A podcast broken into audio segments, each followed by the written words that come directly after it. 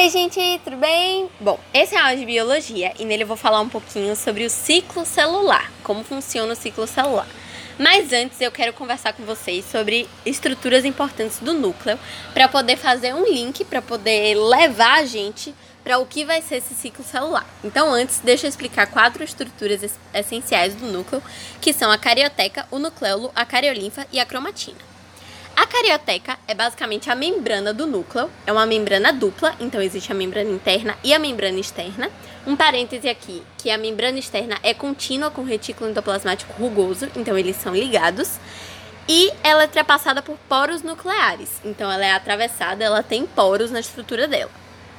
A segunda estrutura essencial do núcleo é o nucleolo, que é basicamente onde a gente transcreve o RNA ribossomal. Isso é uma coisa que veio de um outro assunto, eu não vou repetir aqui para não perder tempo, mas isso é uma coisa que já foi explicada. E além disso, além de transcrever o RNA ribossomal no nucleolo, é lá também que a gente forma as subunidades ribossomais. Então é basicamente só isso que eu quero que você saiba, certo? Que lá a gente transcreve o RNA ribossomal e forma subunidades ribossomais. A terceira estrutura é a cariolinfa, ou nucleoplasma, ou hialoplasma nuclear, ou suco nuclear, dependendo de como você chame. O nome mais famoso geralmente é a cariolinfa, que é basicamente uma massa incolor que é constituída de água, proteínas RNA e nucleotídeos, ok? Essas três foi só para eu poder explicar todas até chegar aqui, que é onde eu quero chegar mesmo, que é a cromatina. O que é cromatina? A cromatina é um complexo de DNA, histona e proteínas. Mas você pode dar uma desconsiderada e considerar que é DNA com proteína, ok? E é basicamente o material que forma os cromossomos. Por que, que eu estou explicando isso? Porque é daí que vai surgir o ciclo celular. Ciclo celular é basicamente você pegar o DNA, compactar, transformar em cromatina, compactar e transformar em cromossomo. Então é isso que eu estou aqui para explicar. Esse ciclo celular vai ser dividido em quatro fases: a intérfase, a mitose, a meiose 1 e a meiose 2. Mas aqui no áudio eu só vou explicar a intérfase e mitose, ok? As duas primeiras. Começando pela intérfase, porque ela vem primeiro. Então, a intérfase vai funcionar assim: ela vai ser dividida em G1, S, G2 e GO. Deixa eu explicar. O G1 vai ser a fase da intérfase onde ocorre o crescimento celular onde ocorre o metabolismo normal e duplicação de organelas. Então, calma, vou explicar tudo direitinho.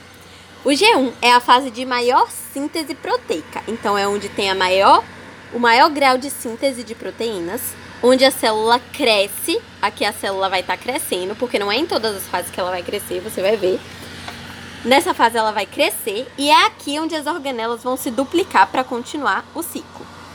A segunda fase da intérfase é a fase S, que é onde a gente tem a duplicação dos cromossomos e a replicação do DNA. Então, isso aqui são basicamente coisas para você decorar. Não tem muito o que eu explicar, porque eu tô falando mesmo que é. Então, o G1 vai ter crescimento celular, metabolismo e duplicação de organelas. O S vai ter replicação do DNA e duplicação cromossômica. O G2 vai também crescer a célula, então a, cresce, a célula está crescendo no G1 e no G2. E é no G2 que vai começar a preparação para a mitose, que é a próxima fase que eu vou explicar, ok? Então, até agora, estamos na intérfase. A intérfase teve o G1, o S, o G2 e agora vai ter o GO. O que é o GO? Aqui eu quero me dividir mais, demorar mais um pouco, porque é bem divididinho, é cheio de informações. A fase GO é uma coisa à parte. Então eu te falei que a célula vai passar pelo estágio G1, vai passar pelo estágio S e vai passar pelo estágio G2. A fase GO vai acontecer se a célula não conseguir passar pelo G1. Como assim? Dentro do G1 existe um ponto de restrição. Se a célula não receber os estímulos que ela precisa para poder passar por esse ponto de restrição e romper esse ponto de restrição, no caso, né? Ela vai entrar em GO. O que é GO? É uma fase onde a célula não vai conseguir se dividir. Então lembra que eu estava explicando que lá no G1 ocorre a duplicação de organelas. No S ocorre a duplicação cromossômica e por aí vai. Então, aqui no GO ela não vai conseguir se dividir. E essa fase GO pode ser tão curta, que seria a divisão celular rápida, como por exemplo nas células do intestino, no folículo piloso, ou longa, que é quando a divisão celular for lenta, que é o que acontece nos miócitos e nos neurônios. Deixa eu explicar de novo, porque eu sei que fica um pouco confuso. Eu falei para você que tem a fase G1, S e G2, certo? A célula tem que passar por todas essas para conseguir completar a intérfase do ciclo celular. Se ela não conseguir completar todas, ela vai cair em GO. Como é que você vai para o GO? Dentro do G1 vai existir um ponto, que é um ponto de restrição, que a célula precisa quebrar. Ela precisa quebrar esse ponto de restrição para poder passar. Para quebrar esse ponto de restrição, ela precisa de estímulos. E se esses estímulos não vierem e ela não conseguir quebrar, ela vai cair em GO, que é onde ela não consegue se dividir. Essa fase pode ser curta, se a divisão celular for rápida, ou longa se a divisão celular for lenta, a depender da célula que a gente está tratando, ok? Essas células vão se dividir em três grupos: lábeis, estáveis ou permanentes.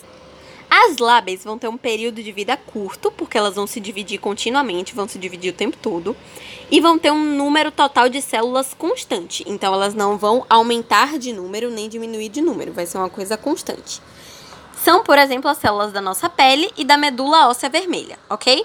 O segundo grupo de células são as estáveis, ou em repouso, dependendo de como você chame, que são aquelas que pararam na fase GO, que foi o que eu acabei de te explicar. Mas isso não quer dizer que elas não podem voltar para o ciclo. Elas pararam ali na GO, elas estão estáveis, estão em repouso ali na GO, mas elas podem voltar para o ciclo celular quando elas receberem os estímulos. Por exemplo, as células do fígado e do tecido conjuntivo. Mas, ó, existe a célula que fica parada na gel para sempre, que não tem como voltar? Existe. Aí são as células permanentes. Então, calma, deixa eu recapitular. As lábia, as lábeis vão se dividir continuamente, o tempo todo sem parar. As estáveis vão parar no GO, mas vão voltar mais tarde. E as permanentes vão se multiplicar no embrião e depois nunca mais vão se multiplicar. Por quê? Porque elas vão parar na GO e vão ficar ali para sempre, que é o caso dos neurônios e das fibras musculares cardíacas, ok? Tanto que quando o neurônio morre, não surge outro no lugar dele, é aquilo ali. Ele morreu e ponto, ok? Então, isso é a intérfase. O G1, o S, o G2 e o GO. E dentro do GO eu estou dividindo essas células em lábeis, estáveis e permanentes, para saber se ela vai ficar para sempre no GO, só um tempinho, ou se ela não vai entrar no GO, ok? É isso. Agora eu vou passar para mitose. Deu para assimilar a intérfase toda. Agora eu vou entrar na mitose, que é a segunda fase do ciclo celular que é dividida em prófase, metáfase, anáfase e telófase. A prófase, que é a primeira fase da mitose, vai ser uma fase de condensação dos cromossomos. Então a gente tem os cromossomos que eu estava formando. Lembra que eu falei que lá na fase S da interfase ia ter uma duplicação cromossômica e na fase G2 ia ter uma preparação para chegar na mitose? Então, a gente chegou na mitose com esses cromossomos que foram formados e esses cromossomos aqui vão se condensar. Além deles, a gente também tem os centrosomos e os centríolos, que são estruturas que vão para os polos das células, então eles vão ficar em pontos opostos das células. É na prófase que vai ocorrer o rompimento da membrana nuclear. O nucleolo vai sumir. Então, tudo isso que eu tô te falando aqui, você vai acabar tendo que decorar mesmo, porque não tem muito o que explicar. O nucleolo some, então o nucleolo some e é isso certo? Então, prófase, condensa os cromossomos, os centrosomos vão para os polos das células, a membrana nuclear é rompida, o nucleolo some, forma-se o fuso mitótico e os cromossomos que foram condensados vão se fixar nas fibras do fuso. Então, esse fuso mitótico vai ter fibras. E esses cromossomos que eu condensei agora na prófase vão se fixar nessas fibras, ok? A segunda fase da mitose é a metáfase, que é onde vai acontecer a condensação cromossômica máxima. Então a gente já estava condensando eles ali na prófase, eles se grudaram nas fibras do fuso, e aí agora eles vão chegar na máxima condensação que eles podem chegar. E aí eles vão se, mov se movimentar em direção à região equatorial da célula, ok? A terceira fase vai ser a anáfase, onde as cromátides irmãs vão se separar no centrômetro e vão para polos opostos. Eu falando assim fica um pouco confuso, eu sei, mas eu, eu juro que eu tô tentando destrinchar. Ó, a gente tem as cromátides irmãs, certo? Essas cromátides irmãs vão se separar no centrômetro, centrômero e vai cada uma para um lado. Elas vão para polos opostos. Isso causa um encurtamento nas fibras do fuso. Então, as fibras do fuso que foram formadas lá na prófase vão diminuir de tamanho, certo? E por último, tem a fase da telófase, que é o início da descondensação cromossômica. Como é isso?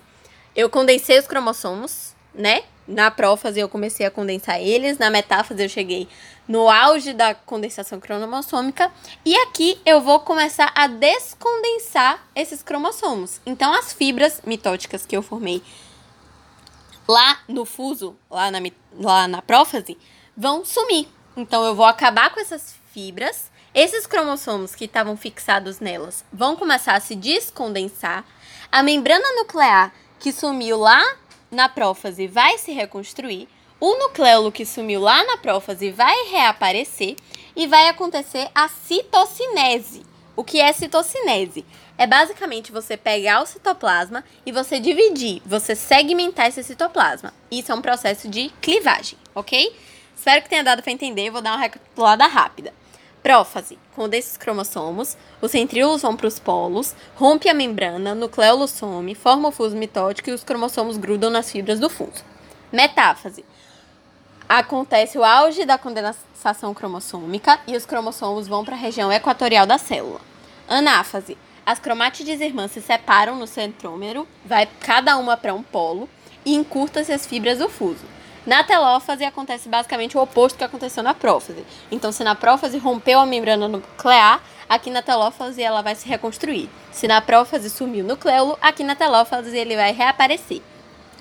Se na prófase começou a condensar os cromossomos, aqui na telófase vai começar a descondensar e as fibras que foram formadas na prófase vão sumir, ok? Além disso, na telófase também vai acontecer a citocinese, que é a divisão do citoplasma em dois, certo?